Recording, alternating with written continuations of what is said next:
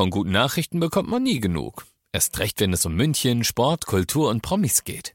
Lesen Sie selbst gute Nachrichten. Heute in der Abendzeitung und auf abendzeitung.de. Abendzeitung.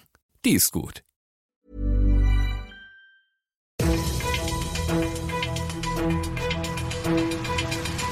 95 5 Charivari, das München Briefing, Münchens erster Nachrichtenpodcast. Mit Christoph Kreis und diesen Themen. Bald dürfen mehr Fans in die Münchner Fußballstadien und der vielleicht größte Münchner Prozess aller Zeiten ist endgültig rum.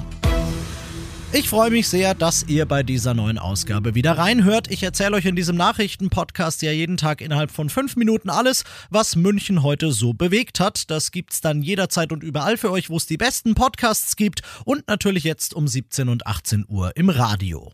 München hat's in Anführungszeichen geschafft. Wir liegen heute das erste Mal seit längerer Zeit wieder bei einem Inzidenzwert von jenseits der 35. Keine Panik, für euer tägliches Leben heißt das nichts. Testpflichten und so weiter gibt's erst ab 50, aber es hätte gravierende Auswirkungen gehabt für alle Fußballfans, denn man hätte reduzieren müssen auf 1500 erlaubte Zuschauer, aber das bayerische Gesundheitsministerium sagt, das wird so nicht passieren, Charivari-Sportchef Alex Eisenreich. Genau, es soll eine neue Regel geben, die dann ab Montag gilt und die besagt sogar, dass 25.000 Fans in Stadien dürfen, also sogar noch mehr als jetzt am Wochenende. Das ist aber letztendlich nur gerecht, denn in anderen Bundesländern in den Stadien ist es auch so geregelt. Für die Löwen bedeutet das zum Beispiel im Grünwalder Stadion dürften 7.500 Fans rein. Da soll nämlich sogar die Hälfte aller Plätze besetzt werden. Also für alle Fußballfans eine gute Nachricht und eben unabhängig vom Inzidenzwert, selbst wenn der noch weiter steigen würde, gilt diese Regel trotzdem. Also ich fasse zusammen, 50% besetzte Sitze, maximal 25.000 und das Ganze unabhängig von der Inzidenz. Genau so ist es. Das ist der Plan. Da bin ich sprachlos. Aber ich freue mich als Fußballfan und ich freue mich für jeden anderen Fußballfan unter euch da draußen. Vielen Dank, Charivari Sportchef Alex Eisenreich. Das sind wirklich mal tolle Nachrichten.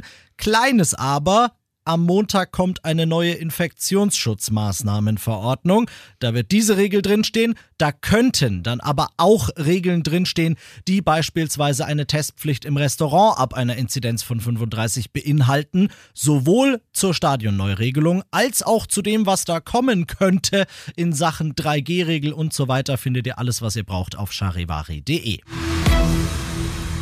Wir haben das erste große München-Thema abgefrühstückt und wie ihr es aus dem München-Briefing gewohnt seid, schauen wir jetzt dann erstmal, was in Deutschland und der Welt so los war. Und zumindest das politische Deutschland wird beherrscht von einer Frage, nämlich Wer hat das zu verantworten? Dass wir vom schnellen Vormarsch der Taliban in Afghanistan dermaßen überrumpelt worden und dementsprechend spät mit den Evakuierungsflügen begonnen haben. Die einen, die würden diese Frage schon gern jetzt klären, die anderen nicht. Charivari-Reporter Ronny Thorau. Vertreter der Regierungsparteien betonen heute erstmal weiter, dass die Rettungsmission im Vordergrund stehe, erst dann die Aufarbeitung.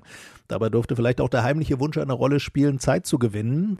Die Opposition hier in Berlin verschärft jetzt aber ihre Kritik. Die Linken etwa wollen, dass gleich drei Minister zurücktreten. Horst Seehofer, Heiko Maas und Annegret Kramp-Karrenbauer. Und in Afghanistan selbst, dort ist die Lage derweil nach wie vor hochdramatisch.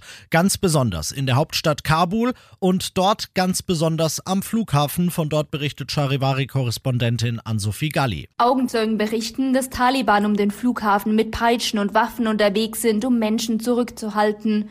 Eine Ortskraft sagte, dass amerikanische Soldaten, die den Flughafen sichern, nur ihre eigenen Leute auf das Gelände lassen. Immer wieder seien Schüsse in die Luft gefeuert worden, auch Tränengasse eingesetzt worden.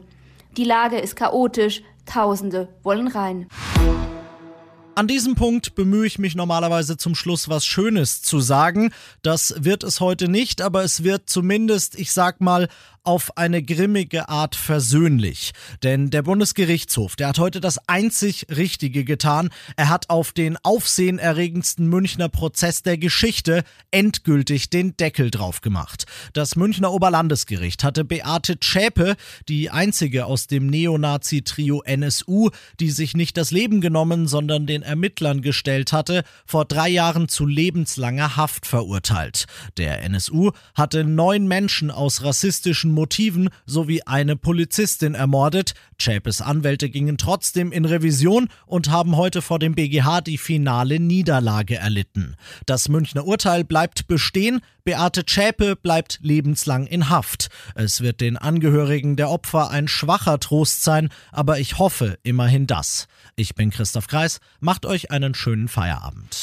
95 5 Charivari, das München Briefing. Diesen Podcast jetzt abonnieren bei Spotify, iTunes, Alexa und charivari.de.